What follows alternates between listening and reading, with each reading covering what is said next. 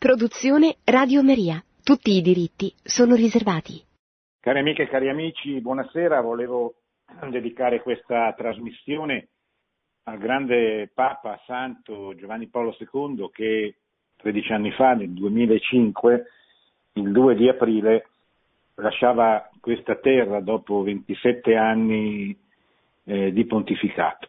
E mi sembra importante ricordarlo in questo momento, un momento in cui eh, le sue considerazioni che vorrei svolgere questa sera e che riguardano in modo particolare un documento che scrisse per eh, la fine del grande giubileo del 2000 che aveva con grande desiderio voluto eh, realizzare e attuare con tutto lo sforzo eh, operativo, organizzativo, ma soprattutto dottrinale, culturale che caratterizzò i tre anni precedenti l'anno 2000, eh, dedicati a ognuna delle persone della Santissima Trinità. Una bolla di indizione che introduceva la Chiesa terzo millennio e una lettera apostolica, quella che vorrei riprendere questa sera, nuovo millennio in Neunte, nei primissimi giorni del 2001 costituisce la, la conclusione, diciamo così, del grande giubileo e eh, fornisce una serie di indicazioni per eh, il terzo millennio, il terzo millennio dentro il quale noi siamo pienamente, quindi non è semplicemente una retorica o una, un atto dovuto nei confronti di questo grandissimo Papa e grandissimo Santo, ma è proprio andare a cercare nella nuovo millennio in Eunte alcune indicazioni che eh, 18 anni dopo resistono. Resistono perché eh, sono state confermate, pur con le sensibilità diverse dai suoi eh, successori, e quindi ci aiutano a stare dentro questo terzo millennio, a capire che cosa dobbiamo e possiamo fare in questa nuovissima situazione che si è venuta a creare eh, nella storia della Chiesa dopo la fine della modernità, dopo l'epoca delle ideologie, dentro questa situazione postmoderna dominata dalla dittatura del relativismo, quella che eh, Papa Francesco chiama non un'epoca di cambiamenti, ma un cambiamento di epoca. Eh, noi siamo in una nuova epoca, una nuova epoca ancora abbastanza difficile da decifrare con precisione, ma certamente quello che noi abbiamo capito e che anche Giovanni Paolo II ci ha aiutato a capire è che siamo entrati in una nuova epoca radicalmente diversa dalla precedente della storia, eh, nella quale la Chiesa deve, deve capire come operare, deve decidere, scegliere, come operare per eh, portare a compimento il, il suo scopo, lo scopo per cui la Chiesa esiste, che è l'annuncio del Vangelo e la salvezza eh, delle anime. Allora, non, naturalmente non, non leggeremo tutto il documento, anche perché lo abbiamo già letto tanti anni fa, esattamente nel 2001, mi ricordo in queste trasmissioni che qui a Radio Maria già facevo e da molti anni allora.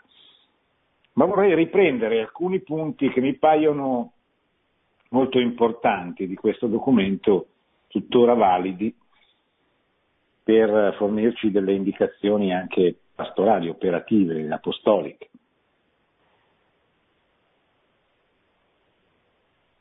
Naturalmente il Papa riprende alcuni dei temi che sono stati eh, toccati, più che toccati, insomma, approfonditi nel corso dell'anno giubilare.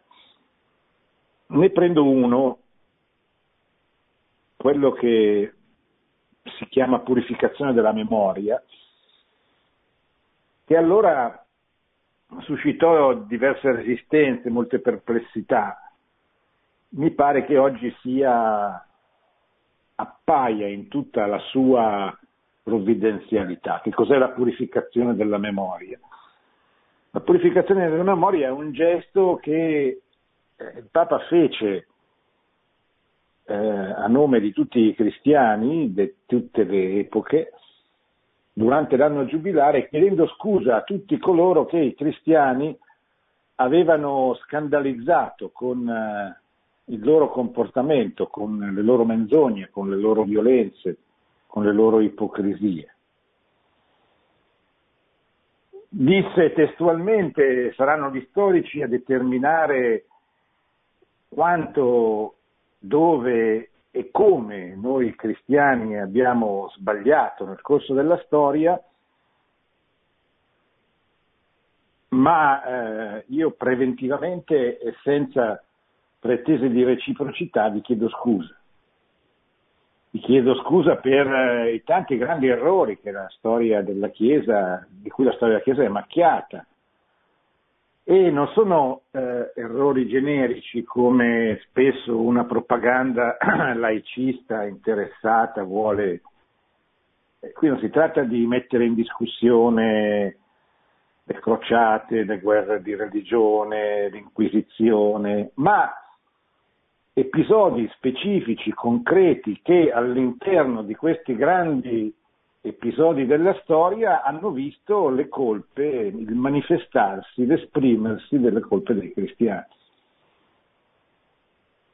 E allora certamente la quarta crociata che finì a Costantinopoli invece che in Palestina, e allora gli errori commessi nel caso di Galileo, e allora le eventuali violenze compiute eh, da parte di uomini di chiesa durante i periodi dell'Inquisizione, oppure le guerre di religione che opposero i protestanti ai cattolici nel 600, nel, nel, nella seconda metà del 500, nel 600. Allora tutti i tentativi di non distinguere come sarebbe stato giusto che fosse durante il Settecento, durante il periodo dell'assolutismo, dell'assolutismo di Stato, quando le chiese si servivano degli stati e gli stati si servivano delle chiese. Tutti errori che sono stati compiuti da uomini, cioè la Chiesa santa nel suo capo, nel suo fondatore, ma purtroppo è peccatrice nelle sue membra. E ciascuno di noi, come membro del corpo della Chiesa, sa quanti, quanti, commette, quanti peccati commette e quanto questi peccati eh, abbassano la vita, la temperatura della Chiesa, così come sa quando, non per merito nostro, ma per grazia di Dio, riusciamo a compiere dei gesti buoni, sappiamo come questi gesti buoni elevano, portano in alto la Chiesa. Allora qual è eh, il disegno di Giovanni Paolo II? Il disegno di Giovanni Paolo II è quello di dire, ma finché noi continuiamo ad accusarci, noi e, e, i protestanti, noi e gli ortodossi, noi e i laicisti che fecero la rivoluzione francese, coloro che si richiamano alle grandi ideologie, cioè finché non eh, si riesce a poter dire, diciamo così genericamente al mondo, va bene, abbiamo sbagliato, noi mettiamo sul piatto della bilancia i nostri errori, ma ricominciamo da capo, cioè ricominciamo a parlarci, ricominciamo a cercare la verità, ricominciamo a fare la carità, ricominciamo cioè ad aiutare concretamente chi ha bisogno di essere aiutati, per costruire un mondo migliore. Ecco, purifichiamo la memoria, cioè liberiamoci dai rancori, dai pregiudizi, da tutto ciò che ci impedisce di costruire un mondo migliore. E questo oggi appare un gesto di una provvidenzialità straordinariamente grande e illuminante.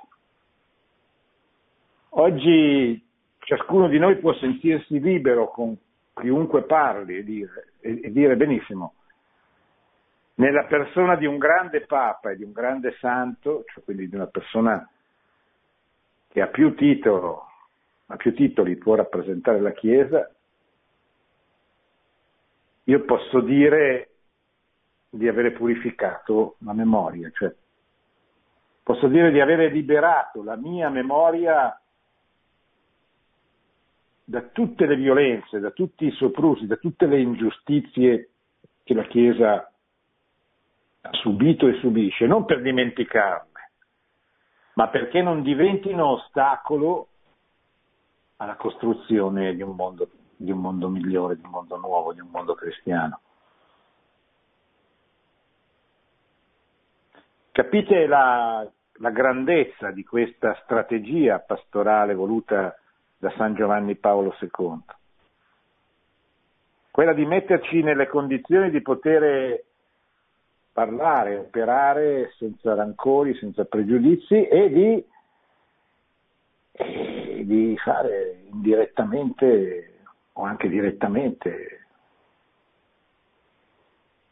una proposta in questo senso a chiunque, a qualsiasi sia l'ambiente, la confessione religiosa, l'appartenenza ideologica delle persone con cui stiamo parlando. Secondo punto, al Colosseo, in aprile, se non ricordo male, dell'anno giubilare, il Papa celebra i martiri, soprattutto i martiri del XX secolo. E li celebra in una prospettiva ecumenica, tutti i cristiani uniti nell'ecumenismo del sangue. L'unità della Chiesa, o meglio il superamento delle ferite con eh, le chiese orientali, ferita del 1054, con eh, le comunità protestanti 500 anni dopo possono essere superate queste ferite, possono essere superate soltanto dall'ecumenismo del sangue.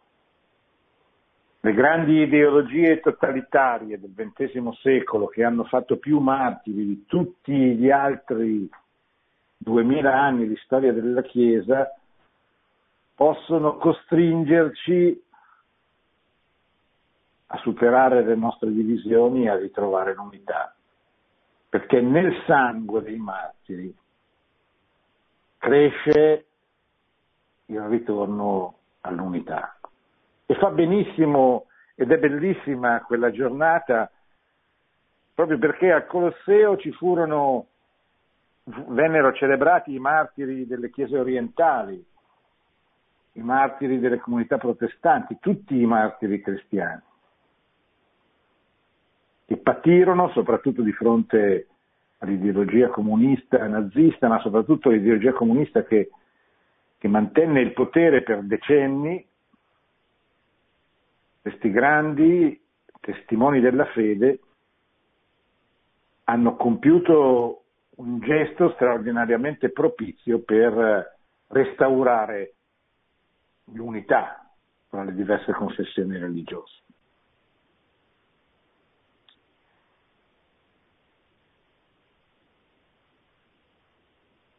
Poi un altro punto troviamo nella Nuovo Millennio in Eunte, che è un documento molto bello, molto entusiasmante, diciamo così, è un programma, è un programma di conquista del mondo a Cristo, sostanzialmente. Ecco perché ho voluto riprenderlo, rilanciarlo, sottolinearlo. Il documento, dopo le varie premesse, alcune delle quali sono queste due che vi ho appena ricordato, ci invita a guardare, a contemplare il volto di, del figlio di Dio e a ripartire da lì. Eh, c'è una considerazione molto importante nel documento, esattamente al uh, capitolo dove si parla di annunciare la parola, la parola di Dio. E dice questo punto che, che vi leggo, oggi non possiamo più parlare dell'esistenza di una società cristiana perché non c'è più, non c'è più nella cultura, non c'è più nel costume.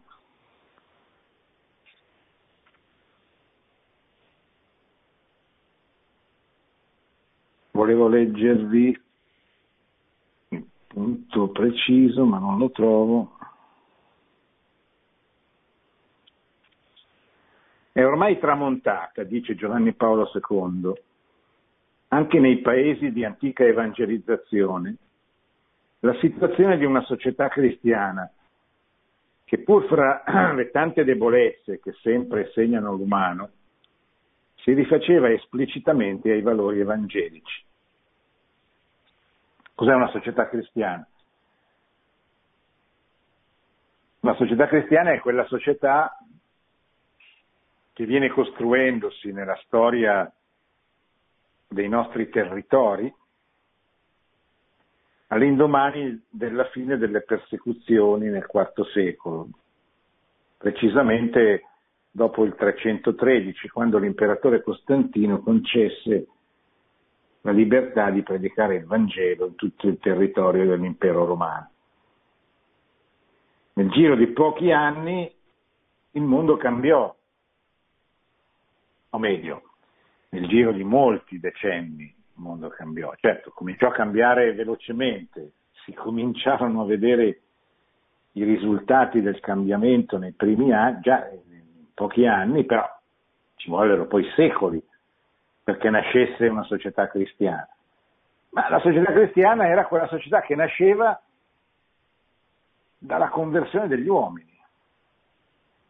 Questa miracolosa storia di conversione, di conversioni che riempie i primi tre secoli, ma continua, anzi eh, aumenta sicuramente dopo eh, ottenuta la libertà, è eh, la trasformazione di una società, una società pagana diventa piano piano diventa una società cristiana. Ora c'è qualcuno che mette in discussione questo anche all'interno del mondo cattolico, ci sono quelli che criticano questa, questo cambiamento perché lo accusano la Chiesa di essersi compromessa col potere. Ora questa è nella logica delle cose, nel senso che eh, una Chiesa missionaria come ce la chiedono i pontefici, in modo particolare Papa Francesco, ma da sempre, da Pio, almeno da Pio XII in poi, è in atto questa richiesta di, da parte del Magistero dei Papi di dirci signori state attenti, non siamo più una società cristiana, dobbiamo ritornare ad essere missionari. C'è quasi più nulla da difendere, c'è tutto da riconquistare. Allora, se questo è nel DNA del cristiano, mi insegna sempre Papa Francesco, cioè la Chiesa in uscita, la Chiesa missionaria, allora eh, non possiamo lamentarci o meravigliarci del fatto che questo grandissimo zelo, fervore, desiderio di, con, di conversione diventi poi anche un fatto sociale. Quando gli uomini si convertono, le famiglie si convertono, la cultura cambia, il modo di vivere cambia, il costume cambia i rapporti, le relazioni fra le persone cambiano. E quando questo avviene ripetutamente per generazioni significa che cambia il criterio di giudizio, cambiano i, i valori culturali di riferimento. Cioè, cambia il costume, cambia la cultura. E poi prima o poi questo cambiamento investe anche inevitabilmente e giustamente la politica, cioè le istituzioni. Il mio professore all'università diceva si può parlare di cristianità soltanto quando esiste una cristianità anche dal punto di vista giuridico, cioè quando le istituzioni cambiano, cioè cominciano a fare riferimento sempre più esplicitamente al Vangelo e non ad altri punti di riferimento. Allora ci possiamo chiedere, ma è una buona cosa che la società cambi così? E qui bisogna che gli storici ci, ci raccontino. Piano piano abbiamo estirpato la schiavitù o no? La condizione degli schiavi in quel tempo è andata migliorando o no? La dignità della persona è cresciuta o no? Il valore, la dignità l'uguaglianza della donna non dal punto di vista delle funzioni come vorrebbe oggi certo femminismo o certa ideologia gender, ma dal punto di vista della sostanziale dignità è aumentata o no? Allora io credo che nessuno possa rispondere se non dicendo che il mondo è cambiato grazie alla penetrazione del Vangelo nella cultura, nel costume, nei criteri di questa società. E se questo è vero, eh, beh, se questo è vero, come dice il Magistero della Chiesa, è bene che la fede diventi cultura. Ed è preoccupante quando la fede non diventa cultura, perché significa che non è stata accolta, che non è stata pensata, diceva Giovanni Paolo II ma una fede che diventa cultura una fede che salva le relazioni, che le aiuta, che le fortifica, le relazioni fra gli uomini. Non possiamo assolutamente pensare che non sia così. Certo, come tutti i rovesci di medaglia, questo comporta difficoltà, comporta compromessi, comporta confusione di ruolo.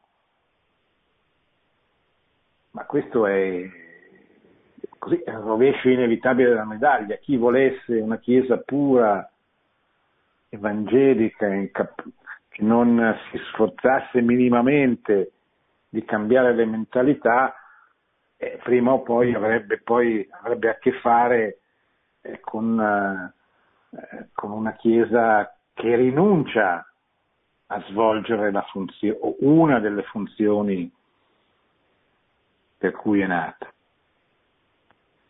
Allora eh, noi possiamo dire non, eh, non c'è più una società cristiana. E se non c'è più una società cristiana, noi dobbiamo interrogarci cosa dobbiamo fare cosa possiamo fare? E il Papa risponde subito. Eh. Dice oggi si deve affrontare con coraggio una situazione che si fa sempre più varia e impegnativa, nel contesto della globalizzazione e del nuovo e mutevole intreccio di popoli e culture che la caratterizza. Ho tante volte ripetuto in questi anni l'appello della nuova evangelizzazione. Questo è certamente il, eh, il motivo ispiratore dominante, la seconda parte del, di, del lungo pontificato di Giovanni Paolo.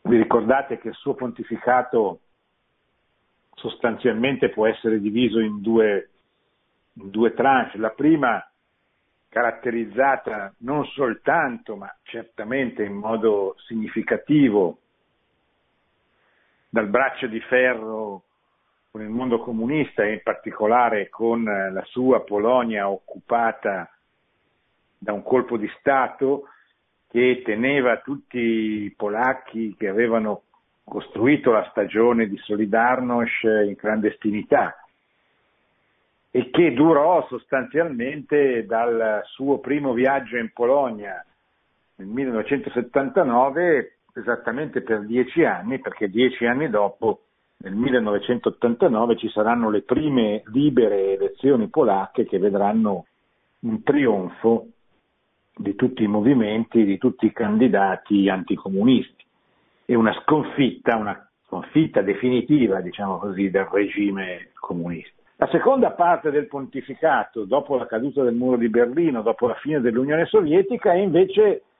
caratterizzata da questo grande desiderio che, che emerge continuamente in tutti i suoi gesti di una nuova evangelizzazione degli antichi paesi di tradizione cristiana.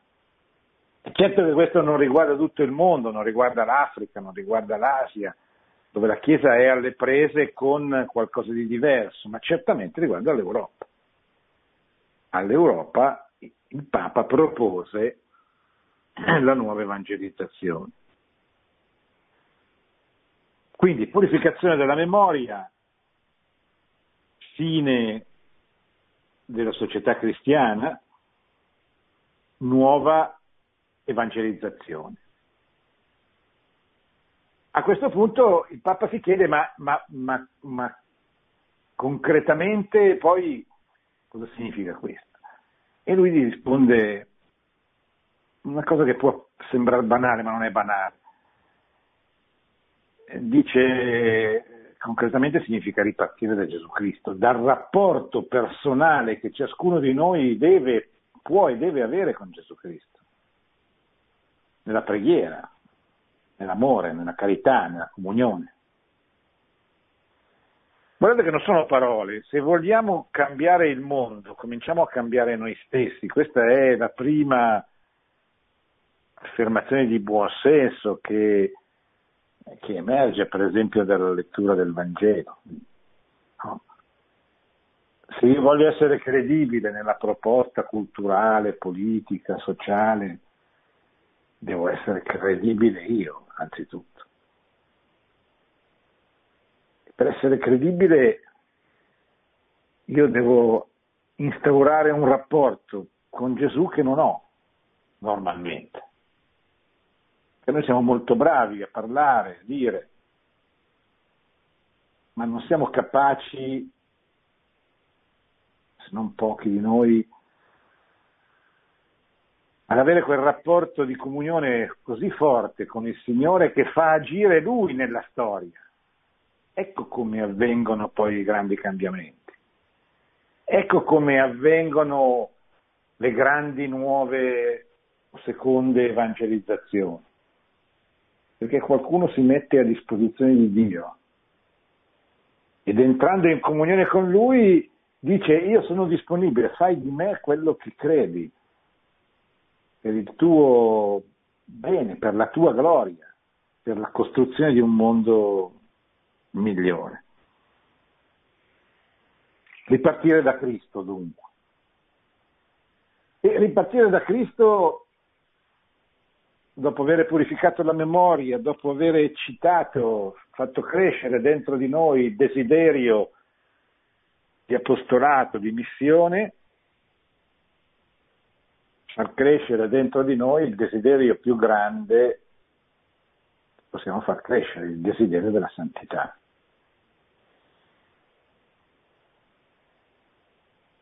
Se ciascuno diventasse santo, cioè diventasse il meglio possibile considerate le sue caratteristiche, il mondo cambierebbe molto velocemente, diventerebbe migliore molto velocemente.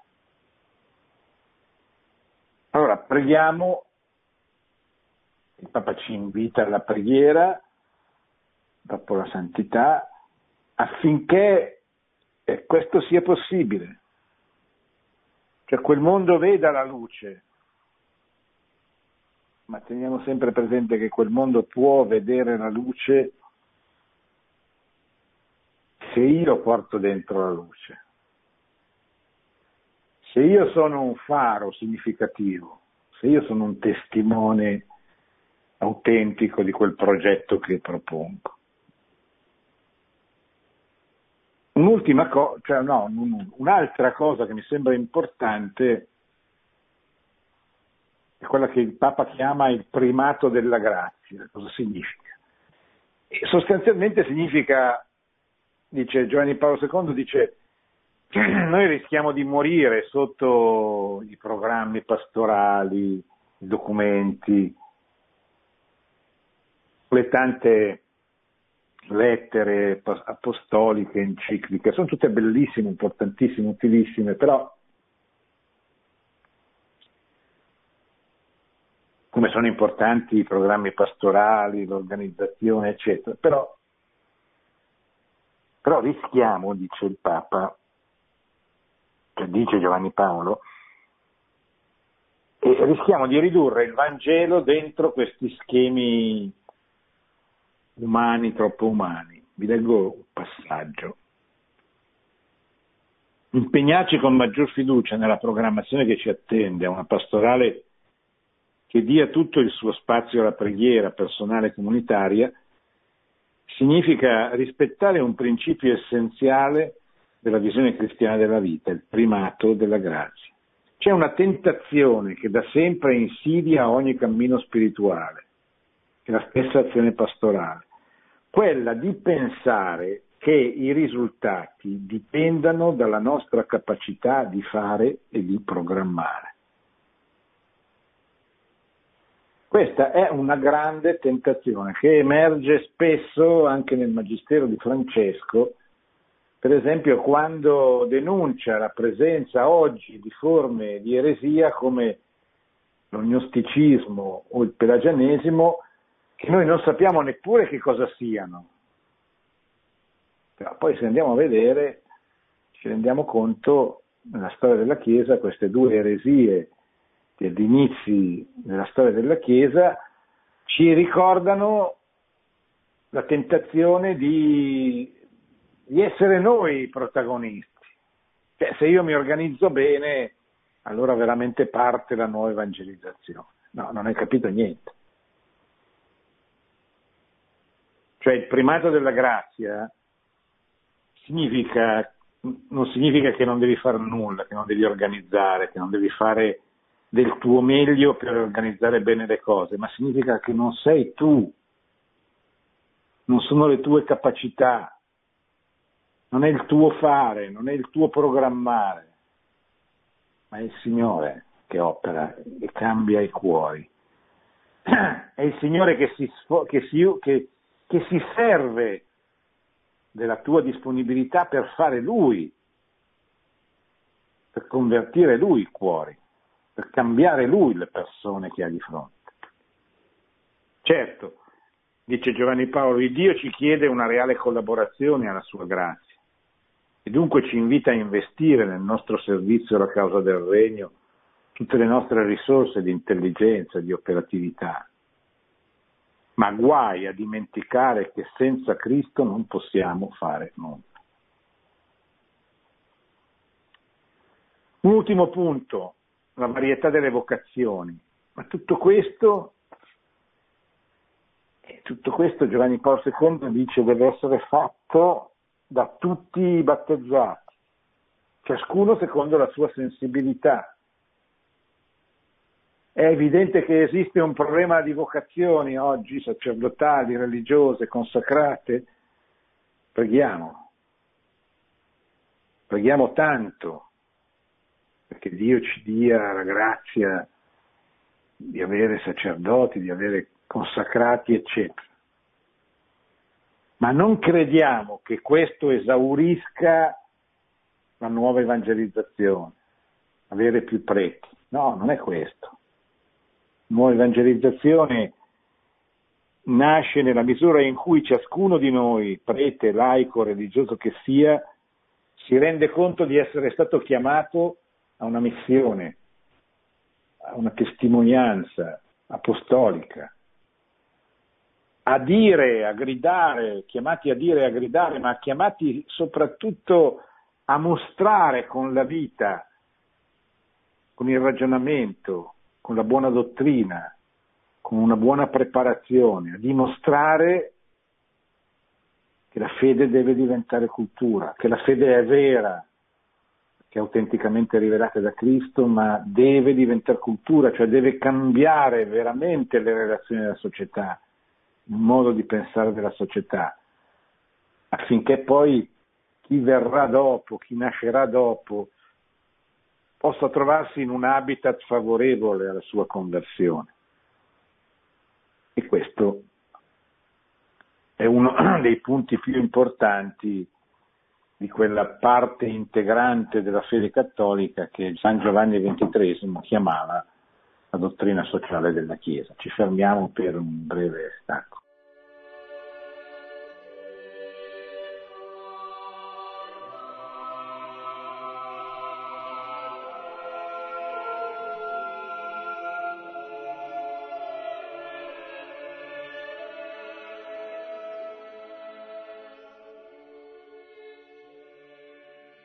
Pronto? Pronto? Io sono Prego. una madre cattolica Da, e da- da dove? ho figli Da dove da? Vicenza. Sì.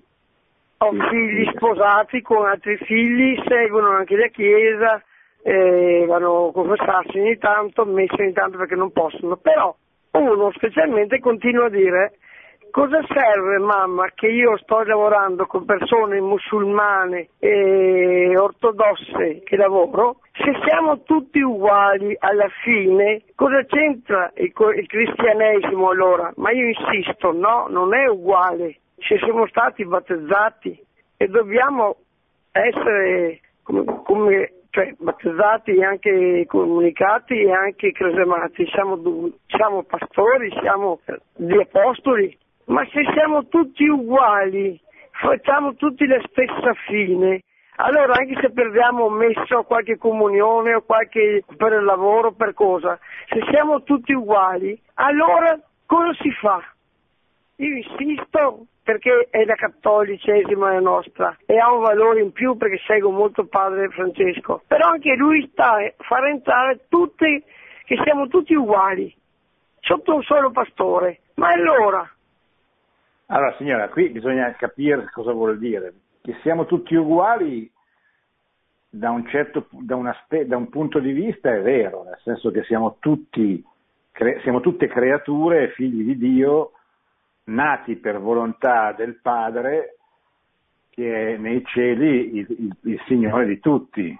Dentro nel, nel mondo poi eh, la- il piano di salvezza di Dio che prevede tutta la storia che conosciamo, no?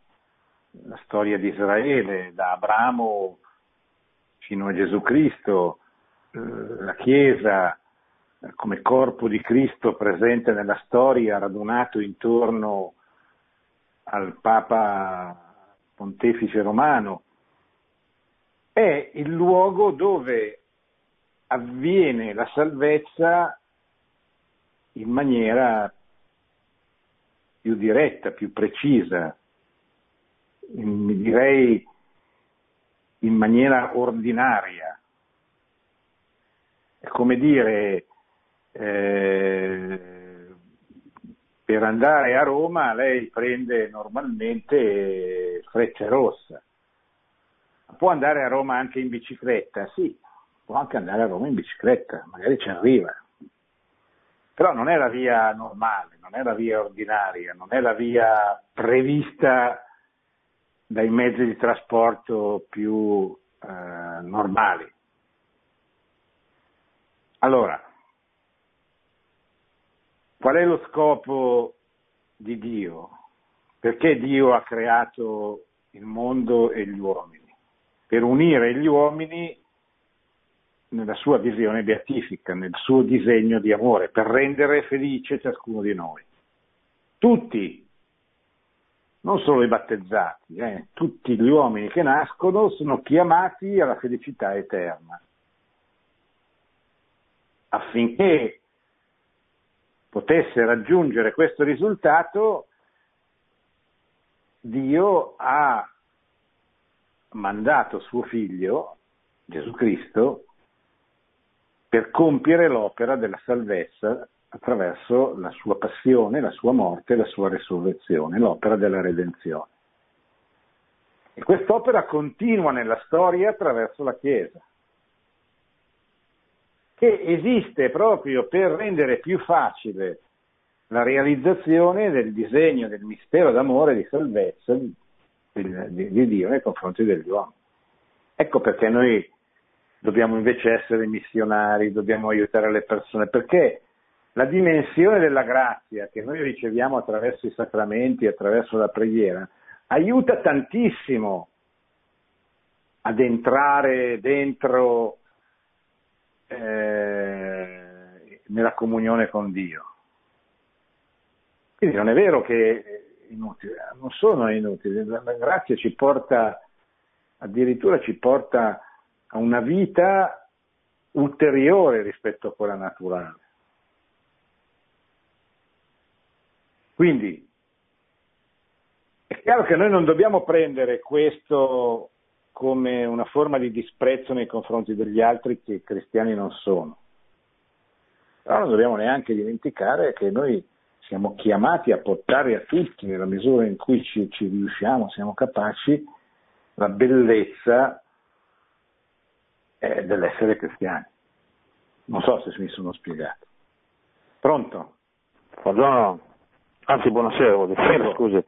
Ciao, ciao Torino. Buonasera. Io sono un tecnico di macchine tense, sono cresciuto da bambino a Monferrato, tra i boschi di Macagnone che è in bocca del Valcerrino, dove ci sono anche Sant'Elio di Crea e Casalese, e che sarebbe rispetto all'Alto Monferrato verso Genova dove abita anche il Cardinale Bagnasco, famosissimo, stimatissimo per me. E volevo dire che secondo me la cosa principale della dottrina del sociale del lavoro è che noi tecnici poi ho completato l'apprendistato qui a Torino, dove c'è la produzione di serie, che noi tecnici dovremmo lavorare molto per saziare operai e persone che comunque, donne, persone che hanno questa vocazione cristiana, soprattutto naturale, come diceva lei, giustamente, che non siano tormentate da altre creature più, più negative che esistono in società. No? E poi secondo me che la base per costruire l'Europa è saldare questo mondo manifatturiero eh, artigianale con quello della produzione di serie, che più o meno secondo me equivale alla divisione tra i cosiddetti paesi di Visegrad, dove parlava lei della Polonia e della Slovacchia, e quelli del Rene dove c'è la produzione di serie. Saldando queste due realtà con la dottrina sociale del lavoro, secondo me si può fare questa Unione Europea cristiana, però sempre saziando le persone che hanno vocazione, creando un ambiente favorevole a queste persone già vocative, che non siano tormentate da creature maligne che ci sono comunque sempre. Ecco. Sì, però essenzialmente la prima cosa che servono sono le persone. Cioè, poi ci possono essere i piani, i programmi pastorali. Quello che manca è quello che noi dobbiamo anzitutto preoccuparci di formare sono le persone cioè degli apostoli, dei militanti che mm, abbiano nel cuore il desiderio che le persone eh, vadano a Cristo, diventino di Cristo e diventino a loro volta dei, degli apostoli, dei militanti, dei missionari. Questo è il grande problema, il desiderio. Poi una volta che c'è il desiderio, allora possiamo studiare i programmi pastorali più adeguati, insomma, possiamo trovare tante soluzioni, ma se non c'è il desiderio, se non ci sono le persone, il resto serve a poco. Pronto? Pronto?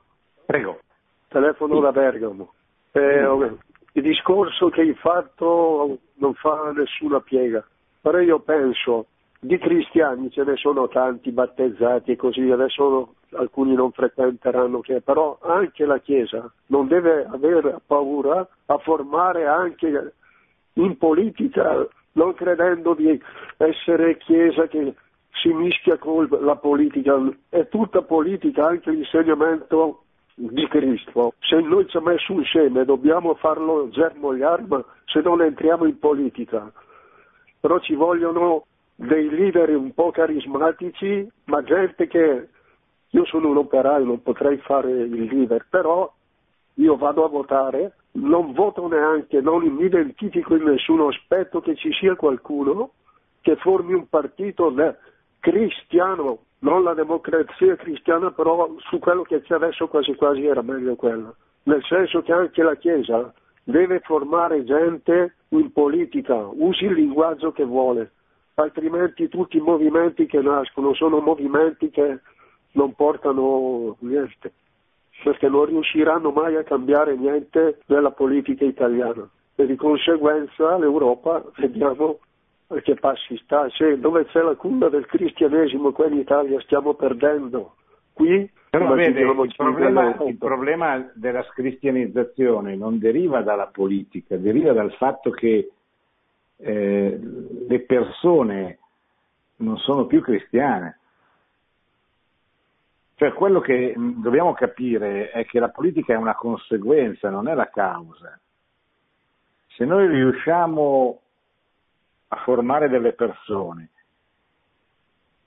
a farle diventare dei missionari, degli apostoli, dei militanti, chiami come vuole, che abbiano a cuore il desiderio di convincere altre persone a loro volta, che conoscano la dottrina sociale della Chiesa, che quindi siano capaci di far diventare cultura la fede, facendola penetrare nei, nelle persone, cambiando le mentalità, i criteri di giudizio, eh, entrando nelle scuole, nei posti di lavoro, nelle case editrici, dove, dove si forma la cultura, insomma, dove si formano i, i modi di ragionare delle persone.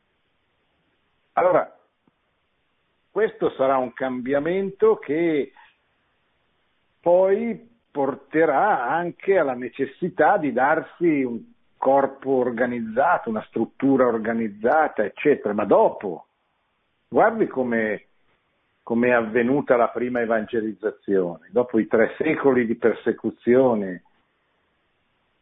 C'è stato un lungo lavorio sul corpo sociale, di famiglie, sono nate le scuole, le prime scuole, le prime comunità monastiche attorno alla grandissima opera di San Benedetto, si è ricostruita una società, cioè un insieme di relazioni dove il cristianesimo era importante, era centrale nel, nel rapporto fra quelle persone, fra quelle famiglie, eccetera. E poi piano piano siamo arrivati anche a Carlo Magno, siamo arrivati alla notte di Natale dell'Ottocento, quando anche da un punto di vista giuridico, istituzionale è nata una cristianità, ma nel frattempo sono passati dei secoli. Quindi non bisogna bruciare le tappe, bisogna seguire questo itinerario che è, è naturale, cioè dalla fede una cultura per la politica. Se noi bypassiamo questi passaggi, facciamo dei, dei corticircuiti, facciamo delle cose. Che senso ha oggi un partito cristiano quando i cristiani sono una minoranza per di più divisa?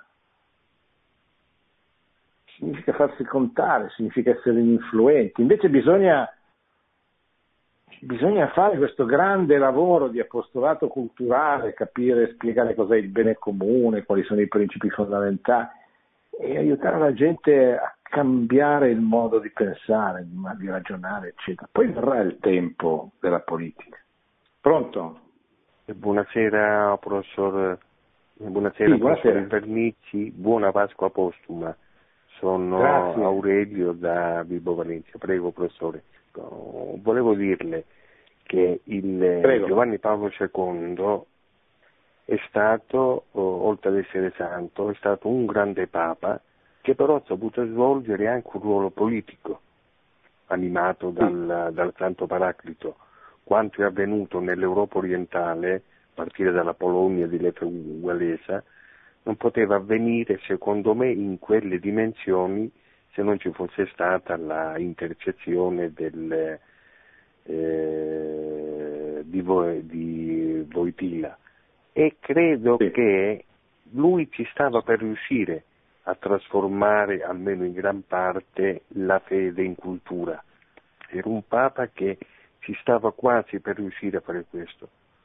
Poi il crollo ideologico, il mercatismo e compagnia bella hanno inciso sulla scristianizzazione, perché io credo che il crollo ideologico, l'apertura del mercato mondiale, le tecnologie e diavolerie simili hanno contribuito molto alla scristianizzazione. Ma dunque, ma sai, intanto qui ehm, dire c'è riuscito, non c'è riuscito, eh, stiamo parlando di tendenze. È ovvio che Giovanni Paolo II ha contribuito a far sì che la Chiesa assumesse, soprattutto i cristiani, soprattutto i giovani, assumessero uno stile pieno di speranza, pieno di vigore che all'inizio del suo pontificato non c'era. Questo è poco ma sicuro. Il contributo che Giovanni Paolo II ha- dato affinché ritornasse la fierezza dell'essere cristiani è indubbiamente enorme. Che cosa ha comportato? Beh, ha comportato cioè, il suo contributo alla caduta delle ideologie, in particolare la caduta dell'ideologia comun- dell'ideologia comunista, è stato decisivo, secondo me uno, uno dei più importanti, certamente non l'unico, ma uno dei più importanti.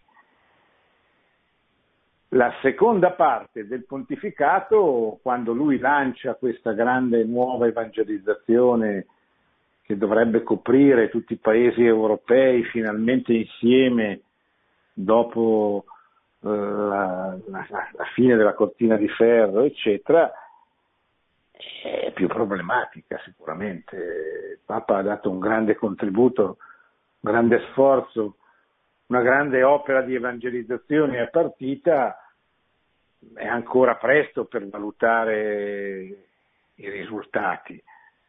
Eh, certamente ci sono stati tanti risultati molto positivi, ce ne sono stati altri eh, più negativi. Ehm, Questo è un lavoro che dovranno fare gli storici fra un po', quando ci saranno i documenti, eccetera. Noi oggi viviamo ancora troppo dentro, troppo a ridosso di queste per poter dare un giudizio eh, complessivo. Certamente questa fama di santità, questi giovani a milioni accorsi al suo funerale, eh, sono a- a- alcuni memorabili documenti del Magistero che sono lì a disposizione testimoniano che abbiamo avuto per 27 anni un grande Papa, un grande santo. Ecco. Pronto? Sì, pronto, buonasera, sono Francesco e chiamo da Napoli. Sì, buonasera Francesco. Volevo, buonasera, volevo fare una piccola considerazione per quello che è nel mio piccolo, cioè io credo che politica e cristianesimo non potranno mai avere un comune, perché faccio una citazione tanto per dire, cioè la politica in senso machiavellico, un capo di governo, un sovrano, per il bene comune a volte deve anche uccidere, cioè non deve importarsi del singolo per vedere la cosa molto più in generale, no? per il bene comune. Mentre invece il Signore Gesù Cristo ha detto tante volte che lui, anche se perde una sola pecora del gregge, lui lascia tutto il gregge per andare a recuperare quella pecora. Quindi è un po' il contrario di quello che dice la politica. E poi, soprattutto oggigiorno, il politico è colui che mette i numeri sulla tavola, cioè parla di denaro, denaro, numeri, mentre invece il cristianesimo è, proprio l'incontrario, cioè non parla di denaro, il denaro non si può segui- seguire Dio, Gesù e, o seguire il denaro. Cioè, io penso che i cristiani devono fare eh, cose per il bene comune, sicuramente è fondamentale, è la missione del cristianesimo, però tenendosi lontano dalla politica. Però abbiate pazienza, però lo scopo della politica è la realizzazione del bene comune. eh, non si può realizzare il bene comune se non attraverso la politica. Il problema è che quella che lei chiama la politica machiavellica è una cattiva politica. I cristiani devono fare una buona politica, cioè una politica che permette l'uso di mezzi illeciti, dove il fine giustifica i mezzi, è una politica immorale per chiunque, non solo per i cristiani. E quindi deve essere combattuta, denunciata. Mentre la politica che nasce dalla dottrina sociale della Chiesa, che ha come scopo la costruzione del bene della comunità, che ha come caratteristica il rispetto del disegno di Dio sull'uomo, quindi il rispetto della legge naturale, delle relazioni fra le persone, che mette la famiglia al centro della società, che garantisce la libertà religiosa, il diritto di proprietà, cioè tutto questo che è invece buona cosa perché aiuta a costruire il bene comune è il compito politico a cui sono chiamati tutti gli uomini di buona volontà, ma certamente anche e soprattutto i cristiani. Pronto? Pronto? Prego. Buonasera professore. Buonasera. Roberto, Roberto da Roma. Io Prego, concordo, io concordo in tutto quello che ha detto, tranne sul fatto che la politica non, non influisce eh, a livello, non cristianizza. Io invece non la vedo proprio così. Diciamo che forse inizialmente non cristianizza, ma una volta che prende il potere fa, eh, come ha detto giustamente lei adesso, eh, tutto quello che serve poi per creare una società. Se eh, è nella politica che influisce i bambini nelle scuole, eh, nel cinema, nella cultura, nella storia e se la impone in una certa maniera. Quindi non è vero che la politica non cristianizza, la politica invece è il mezzo primo utilizzato proprio per corrompere la società. Allora, io quello che mi domando, lei adesso ha detto, dice abbiamo bisogno della politica, della dottrina eh, della Chiesa Cattolica in politica, ma eh, ultimamente a queste elezioni chi è che ha identificato la, eh, questo discorso? Forse i politici nascosti dentro dei partiti dove non conteranno nulla o quasi? Beh, però almeno non dobbiamo fare confusione, cioè un conto sono i principi della dottrina sociale della Chiesa eh, che, che, devono essere conosciuti, studiati, trasmessi, sono dei principi elementari attraverso i quali si può, si può costruire il bene di una società. Un altro conto sono gli uomini. Se gli uomini non ci sono, cioè se noi viviamo in una società scristianizzata, molto scristianizzata, dove per, varie, per vari motivi eh, gli uomini che, politici che fanno riferimento alla dottrina sociale della Chiesa sono poco presenti, sono pochi, sono divisi e quindi non riescono ad influire. Questo è un altro problema, cioè noi dobbiamo chiederci perché non riescono a influire, come si può fare affinché possano ritornare ad essere influenti, senza peraltro dimenticare le caratteristiche della società, cioè noi non viviamo in una società cristiana, viviamo in una società dove i cattolici praticanti in Italia sono circa il 15% della popolazione e sono divisi. Questo vuol dire che un italiano su nove, cioè che nove italiani su, su, su dieci, non hanno come punto di riferimento, come criterio la dottrina sociale della Chiesa, il bene comune, i principi, eccetera. Questo è quello che noi, che noi 10%, 15%, quello che è, dobbiamo riuscire a fare. Cioè aiutare le persone che vivono intorno a noi, quelle che incontriamo al lavoro, a scuola, all'università, allo stadio, al cinema, cioè queste, aiutare queste persone a cambiare i criteri di, di giudizio a mettere la verità, mettere la famiglia al primo posto, non eh, l'interesse, il vantaggio, il denaro, il potere. Questo è, questo è grande, il grande lavoro culturale che va fatto. Poi verrà il tempo della politica, ma bisogna avere pazienza, cioè non bisogna saltare i passaggi.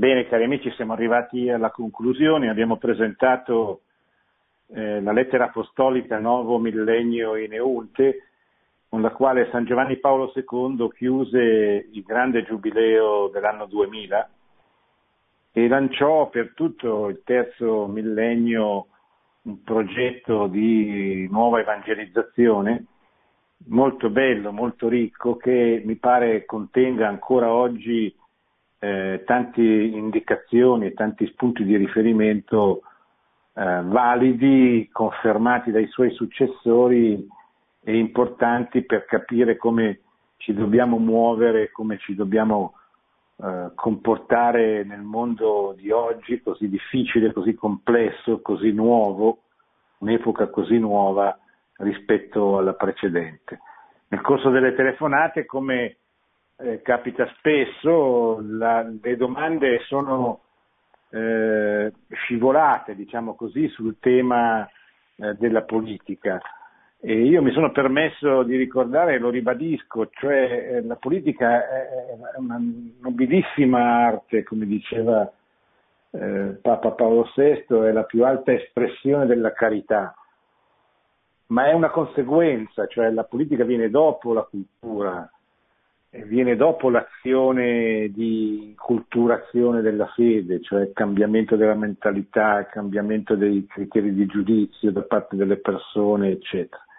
Soltanto attraverso un grande lavoro di apostolato culturale, cioè di apostolato d'ambiente, di costruzione di mentalità, di cambiamento di mentalità, di intervento sull'opinione pubblica, attraverso tutte quelle forme possono aiutare le persone a cambiare i loro criteri di giudizio, allora poi verrà anche il tempo eventualmente della politica, delle prese di posizioni politiche, ma oggi la presenza dei cristiani in una società come la nostra in Italia e in generale e a maggior ragione in una società europea post-cristiana, una società dove i cristiani sono ritornati ad essere una piccola minoranza, Oggi la missione principale è appunto la, diff- la diffusione di una cultura, cioè di una fede che diventa criterio di giudizio,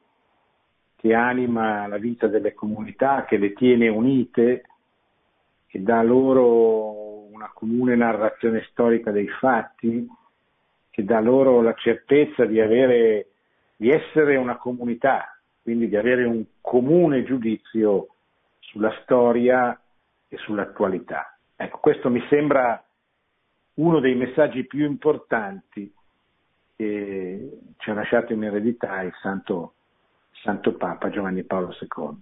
Buonanotte e buona settimana. Produzione Radio Maria. Tutti i diritti sono riservati.